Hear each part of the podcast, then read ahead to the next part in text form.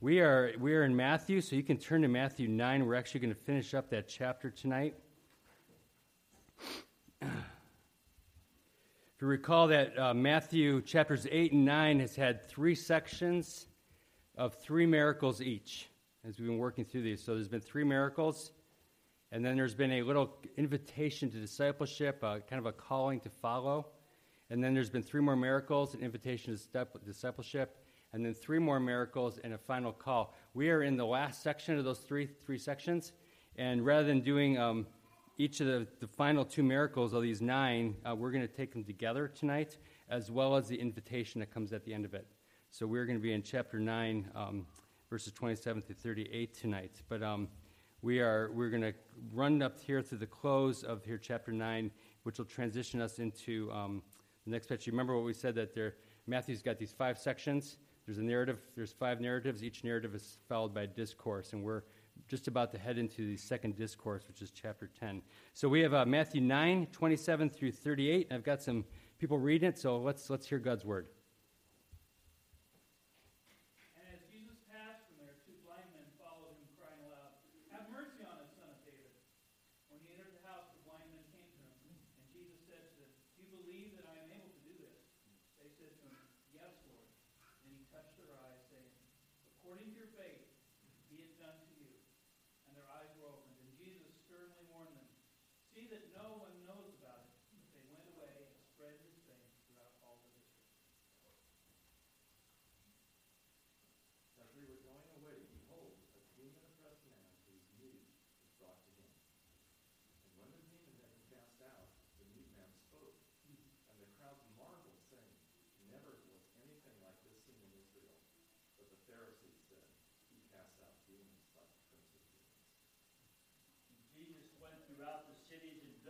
Teaching in their synagogues and proclaiming the gospel of the kingdom and healing every disease and every affliction. When he saw the crowds, he had compassion for them because they were harassed and helpless like sheep without a shepherd. Then he said to the disciples, The harvest is plentiful, but the laborers are few. Therefore, pray earnestly for the Lord of the harvest to send out laborers into his harvest. Thank you. So we've read the passage. We're going to look at these two uh, miracle stories and answer the question, why these two, as he closes out this section. And then, secondly, we're going to look at this call that Jesus makes that um, Pastor Mike just read and consider um, what it's supposed to speak to us in terms of a calling on us. So, the first story, um, we have two blind men here in verse uh, 27. Um, there's a similar story later in Matthew, but these are separate. You can actually look, there's uh, several distinct differences between the stories.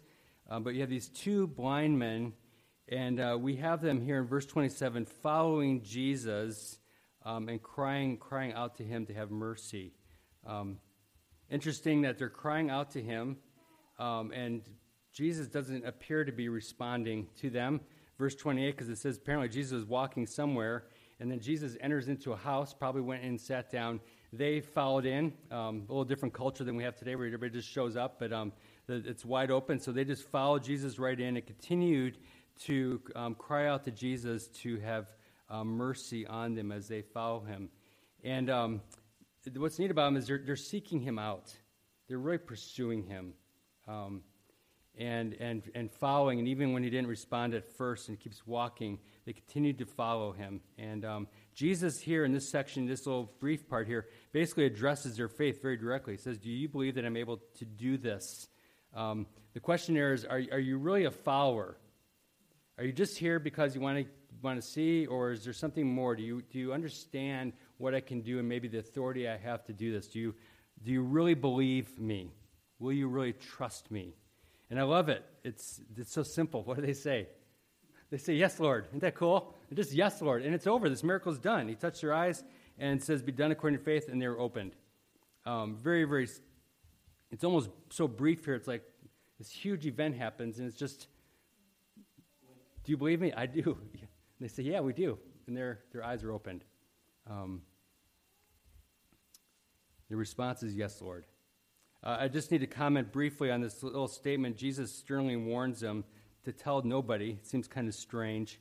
Um, there's actually about five places in, um, in Matthew where he says this. Um, this, uh, and there's a, I'm not sure altogether what this is about. Um, possibly Jesus is just trying to um, keep under the radar a little bit. Um, he's got three years to accomplish something, and, and, and, crowds gather quickly, and Jesus needs the time, and so he's just trying to still the, the wave of, of a, you know, being driven eventually to Jerusalem and to pursue um, what his passion, what he came there to do. Um, or it also might be because, um, as we saw in the beginning of Matthew, there was such a prevalent understanding that the Messianic king was going to come in this great way. And Jesus is trying to show he comes as a servant to be a sacrifice. And so he uses the miracles to show his authority, but he doesn't want everybody to get the idea that I'm going to come and change everything here. I'm not going to, I'm not going to take over. And so he keeps saying, keep it quiet, keep it quiet. Of course, nobody listens, um, and they do it, do it anyways. Um, interesting enough, though, there will be a point when this will all shift and turn, and Jesus will make it very, very public. So when he feeds 5,000 people, there's nothing quiet about that. Um, and it's interesting at that point that we actually see the crowds begin to leave after that's over too. There's it really rapidly moves into a place where the people begin to leave him, and he moves into um, his final stages here. But he tells them, and the word sternly is actually it's a very strong word. It's like it's like he's taking it. It's almost like it's a very very strong word for don't say anything, and they disobey, and they spread his fame. It says through the whole um, district. So again, like the other miracles that we've seen here in this uh, chapter 9 and chapter 8, Jesus, Jesus demonstrates his authority to do as he chooses. He, he can heal the blind. And that his kingdom, as he addresses their faith and their belief and what do they trust in, the kingdom is about transformed lives. He wants to see people transformed in the kingdom so they can do um, the same. Story number two, verse 32. Um, here we have, um, as they were going away, um, it's apparently the, the blind men, maybe, perhaps. Um, they, somebody else comes in and they actually bring a man with them. The, the blind men uh, pursue Jesus and were following him. Um, this, this man is brought to him. He's demon oppressed here, and he was mute, which would, would have to often. The, often happen the, the demons would not allow the person to speak. Um, and so this man is mute, and he's demon oppressed here, it says. Um, and here we don't get any, any interaction at all with Jesus. There's, there's, um, we, are not told what Jesus said. We're not told if he said anything to, to the man. Not, we're even told that he speaks to the demons. Um, it just says here, a demon oppressed man who was mute was brought to him. And when the demon had been cast out, the mute spoke. It just, it just goes right through this miracle very, very quickly as Jesus, once again, which he had done earlier in this chapter, um, demonstrates his authority over um, even the supernatural and, and the, the, enemies of the kingdom. Um, but this man is brought, he doesn't come on his own. Um, and although we don't see much about the miracle, what we do have here is we have an increased um, discussion about people's response to it. So in the first, uh, the first story here, this eighth one out of the nine, we actually start seeing that there's a response. These men go out and they say yes to him. There's this response of yes, and they go out and begin to speak.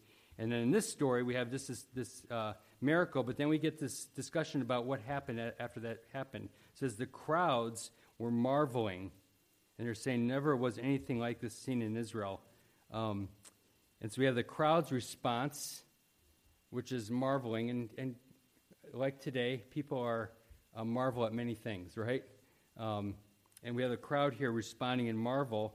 And then verse 34, we have the Pharisees who also respond, and they actually um, they, they oppose and resist, but it goes beyond that. They actually attribute it to the enemy's work here. Um, so a very, very strong statement um, set against him. So we have these two miracles, the blind men, and their response is yes. We have this, this man comes in who's demon oppressed. He's, uh, he's immediately uh, freed, and he begins to speak. And we have the crowds who marvel, and we have the Pharisees who oppose and resist and come against it um, here. By the way, the crowds that marvel, um, we're not given the idea that they necessarily believe like the blind men did. Um, we'll discover, we discover all over the book of Matthew that over and over again the crowds followed for what they would get. But when Jesus began to raise the bar and said, This is what it looks like to follow me, they quickly would leave, quickly leave.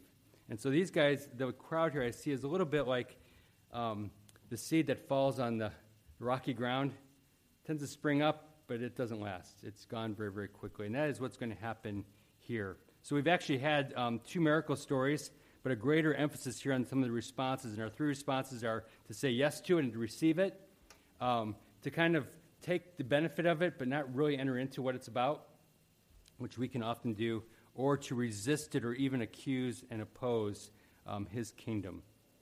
So before, uh, before moving on, I want to answer the question why, why does this end with these miracles? Is there, Matthew's been very, very particular about why he does things.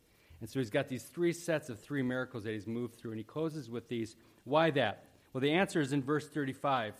Um, down below, it says, Jesus went out throughout all the cities, and he went out to the villages. He taught in their synagogues. He proclaimed the gospel of the kingdom. He healed every disease and every affliction. A very, very great summary statement. He wraps up by saying, Jesus continued to go out. And he went out and he preached the kingdom, and he healed all these diseases, and he did all these different things. And that goes right back to a number of other places um, in the scriptures, which let us know why Matthew put this in here.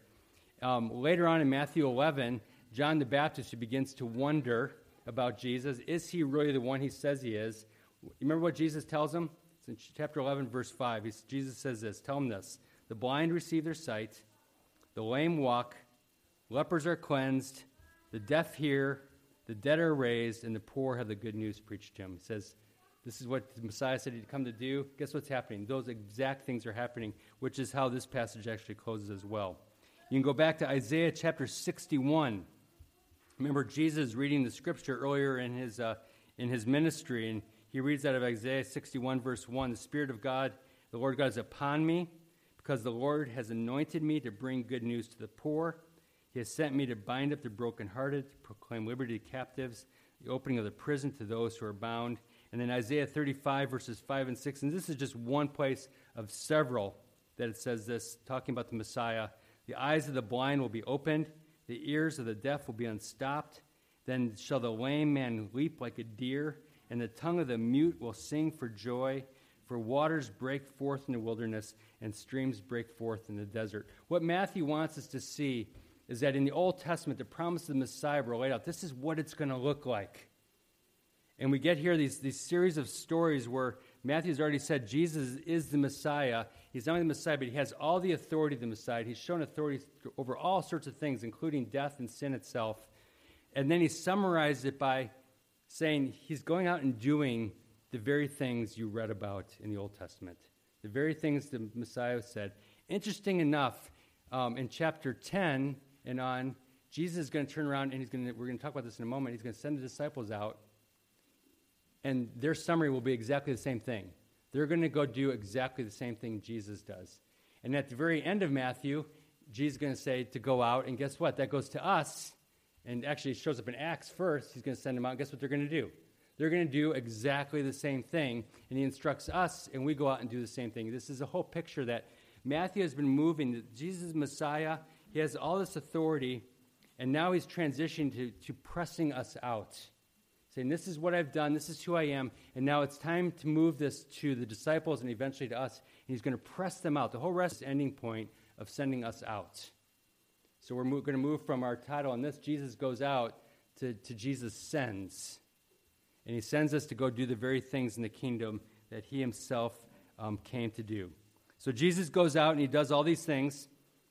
And in chapter 10, beginning next week, we're going to see that he's going to send the disciples out to do exactly the same thing and it acts as well. So the miracles are primarily to demonstrate his authority, and he gives his disciples that authority, and then he will give us, as he has already done, all authority as well.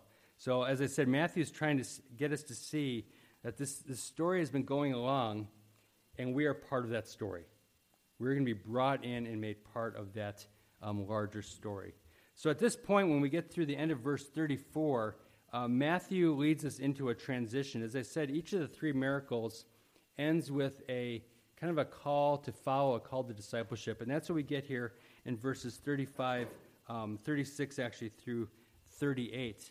And there's a transition that happens right at this point in the gospel, as I said, where Jesus is demonstrating himself to where now he's going to send and he's going to uh, get people ready to go out and carry on his work.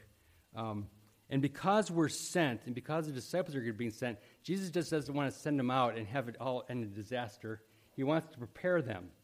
So he's prepared them by demonstrating for them. And now in chapter 10, he's actually going to give them um, instruction about what to expect, which is why we're starting to hear about people's response.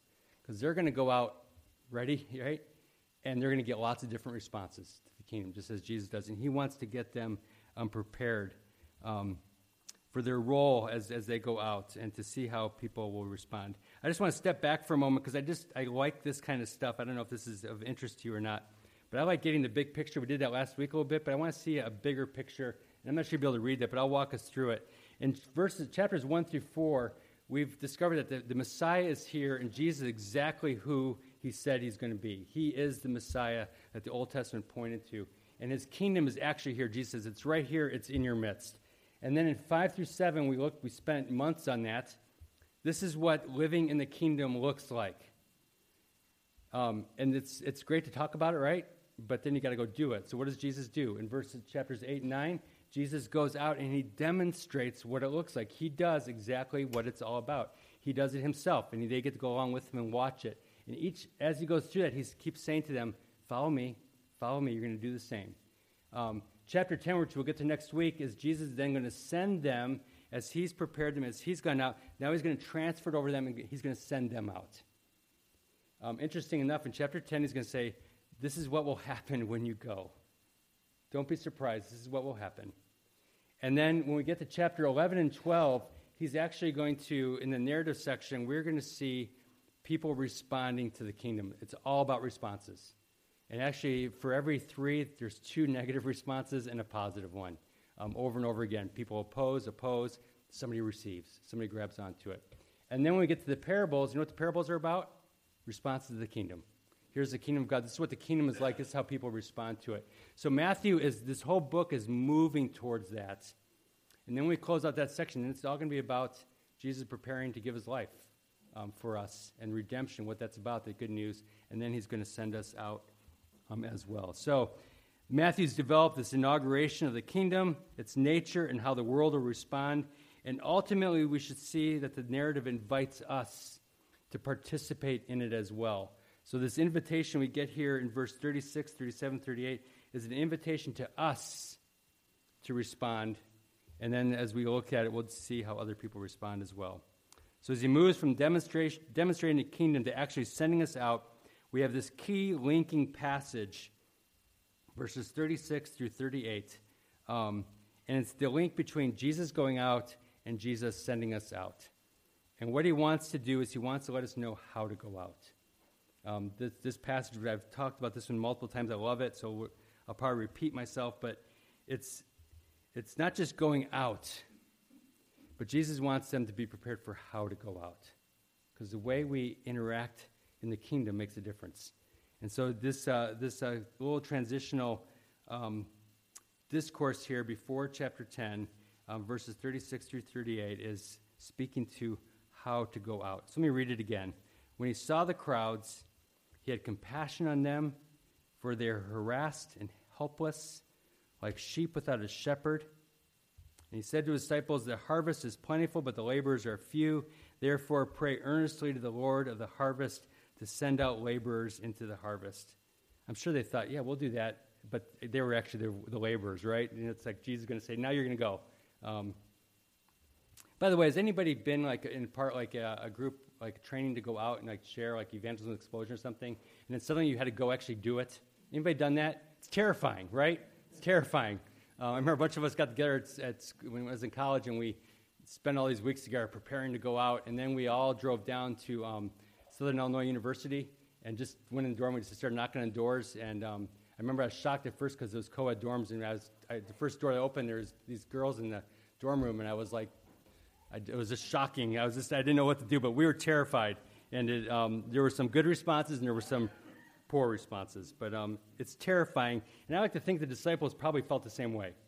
Um, they've been watching all this. Now Jesus is going to go, go, go, going to go do it as well.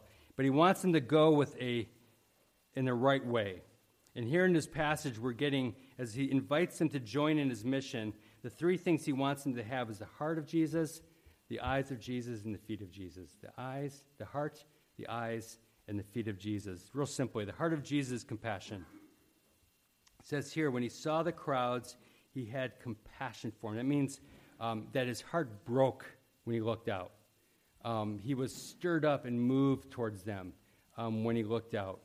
Um, we can, depending on what we're like, we can either tend to be people that are all about truth without compassion, right? Or very compassionate without much truth. Jesus gets both right. But interesting, in all of his encounters, except with the Pharisees, compassion always comes first. Um, it, he, the truth gets led by compassion. And so when Jesus looks out and he sees people that are actually going to resist him and come against him, he looks out and, and he knows that they're just grabbing him for what they can get. He looks out and he has compassion for them. Um, we will often look out at the world and we get frustrated, we get angry, we can feel antagonistic. Um, it can be like, it's like, why do we have to deal with this kind of thing? You know, it's those kinds of responses. Um, rejection, I don't like what goes on, um, rather than compassion. Um, Jesus' heart, when he looks at the crowds, his heart breaks for them. That's his first response. It's pretty incredible. And Jesus wants us to go in the go with exactly the same thing. As he sends me, do I go out with compassion? Or often go into other people's lives with a sense of judgment or irritation at times or antagonistic. Um, Colossians 3:12 says, "Put on then as God's chosen ones who are holy and beloved, compassionate hearts." Um, we don't touch people's lives with compassion, they probably are not going to listen for good reason. And Jesus says oh, he has compassion when he looks out. Second of all, we need, we need to have the eyes of Jesus. His compassionate heart comes because of what he sees when he looks out. Um, he doesn't see all the things that they would do towards him, or all the things that they're not getting right, or all the things that he wishes they would just change. Right? He looks out and he sees what's going on in their life. It says here, he looked out and he says, his compassion, because when he looked at them, he saw people that, her, that were harassed and people that were helpless and people that were like sheep without a shepherd. To be harassed is to be beaten down or weighed down with life, um, knocked down by the world. And we look at it and go, gosh, it just creates grief for me. And Jesus looks out and he goes, they're encountering grief in their life. The world has knocked them down. And even those who look like everything's got together, Jesus knows what's really going on. And there is a burden and a pressure there that he sees. So he says they're harassed, and it breaks his heart. It says that they were helpless. The word helpless is like the drowning man who's grabbed everything he can and nothing is, he can't get anything, and it's, it's at the very end of the rope, just grasping. If, you, if you're around non believers, there's people that are helpless. Um, and some of them cover it really well, some of them don't. And, um, and they're in distress. And Jesus doesn't look out and goes, Well, that's your own fault because they did this and they did this and they did this, which all may be true. Um, or, you know, well, that's how it's going to go. um, and I've thought those things before. And Jesus looks out and he says, they're helpless, and his heart breaks over it. And then it says they're like sheep without a shepherd, they're aimless. Um, remember in the garden, one of the first things that God gave Adam and Eve, he says he created them for relationship, and he created them for what was the other one? Purpose. And he looks out, even people that are doing all sorts of things, Jesus looks out and says, they're people without purpose because they're not part of this bigger picture. They don't see it anymore. And it breaks his heart because they're pouring their life into something that lacks eternity in it. So he sees them like sheep without a shepherd. So Jesus looks out and he sees a broken world. That's where lament comes in for us. Lamenting over the brokenness in our world. And Jesus' heart breaks over, and because he sees that, he has compassion. And then the third thing is to have the feet of Jesus. Um, he looks, he has compassion, his heart is breaking, he sees what's going on inside, and so he retreats to his study upstairs and hides and prepares a sermon. No, he doesn't do that. Um, he, he just gets around his own group that makes him feel comfortable and just doesn't go anywhere. He doesn't do it. He's going to send the disciples out two by two, and they're going to be terror, terrified. And Jesus goes out in the midst of all things. He moves out, he just moves into his world. Um, we, we talk, and actually, the whole next several weeks, it's all about our fourth part of our liturgy, which is what? Sending. We, we don't leave here, we get sent. Um, this is just a, a brief way, way station for God to reform our hearts a little bit and reshape us so that we can always go. And believers are not designed to be apart from the world, we're designed to go out into it, and Jesus does that. So he goes out to them over and over and over again. Even when they take advantage of him, even when they oppose him, even when they completely miss it, and even when they begin to betray him, and even when those closest to him do all those things, Jesus' feet takes him into it rather than away. So Jesus looks out and he has this heart of compassion. He sees these things. He goes out. And then you know what he says here? You guys go. Um, he says, pray that God would bring people would be like that. And by the way, the first call is to you, the disciples. And the first call for that comes to us as well. Will you join me in that? Will you be those kinds of people? And this is a turning point in the entire text of Matthew here. Um, will we embrace a heart of compassion?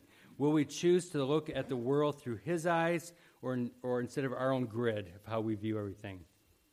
And will we do the work of being reconcilers no matter what the cost um, to us? And from here on out, Jesus is going to be calling them to that over and over again. And at the very end of it, he's going to do what? The ultimate act of compassion and love and mercy. He's going to give his life um, by himself, uh, abandoned. And then he's going to keep pressing in and keep calling them to do it. And it's amazing in Acts, isn't it? It just explodes. It just explodes um, because they got his heart in his eyes. And Jesus had done that work, and the Holy Spirit takes it and does this incredible, incredible work. Janice, you guys can come back up here. Um, the reason we should be able to have see the world that way, the reason we should be able to have compassion, the reason we should have feet that are ready to go, um, is because we were those people, right? Um, and if we forget that, we forget so much. Um, and whether um, we came to Christ later in life or whether I was a little kid like me, we were those same people. Um, Jesus looked at me and his heart broke. Um, and like Adam, who was standing in his sin before God naked, Jesus steps in and he covers him. And he has compassion and mercy. And in our sin, he ultimately, as we celebrate around this table, he died for us. Um, and it says in the scriptures that while we were enemies, he did that for us.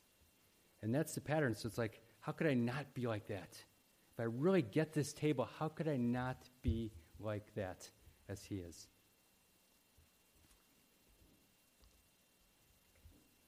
Bill, I'm going to have you read your passage from Isaiah, and then I'm going to pray. So go ahead and read. And Bill's going to read from Isaiah 53, and then um, I'll pray over the bread and the cup here tonight. These are two excerpts from Isaiah 53 one about our condition, and the other focuses on the Lord. All we, like sheep, have gone astray. We have turned every one to his own way, and the Lord has laid on him the iniquity of us all. It was the will of the Lord to crush him he has put him to grief. When his soul makes an offering for sin, he shall see his offspring, he shall prolong his days. The will of the Lord shall prosper in his hand. If you're visiting, as after I pray and we sing, you are welcome to come to the table. If you know the Lord, it's behind me and table there. And, um, and remember his good work in us. Remember his compassion and his mercy that he poured on, on us. So let me pray for the bread and cup. And then let's use our voices and sing, and, um, and let's gather around the table. Father, thank you for sending your son. Thank you for compassion and mercy, for pursuing us, for receiving, for going to the point of death on the cross on our behalf. And so as we gather and sing, Lord, may you be lifted up high. May you be honored and glorified in all that we do. Thank you for the simple bread and the cup, just remembrances of, of your life given for us, and we give you thanks. Amen.